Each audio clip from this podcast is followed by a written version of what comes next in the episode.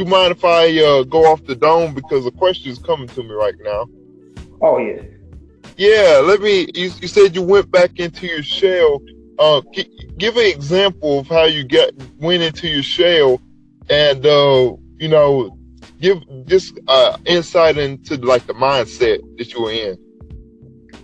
Well, like like you said in the beginning of the, the very beginning of the the show, uh, I've always been that guy, which is weird because you hit it spot on. I've always been that guy that didn't say much, but when I said things, people usually took heed because I don't say much. So people, even if it's nonsense, people want to hear it because they're like, oh, he's got something to say.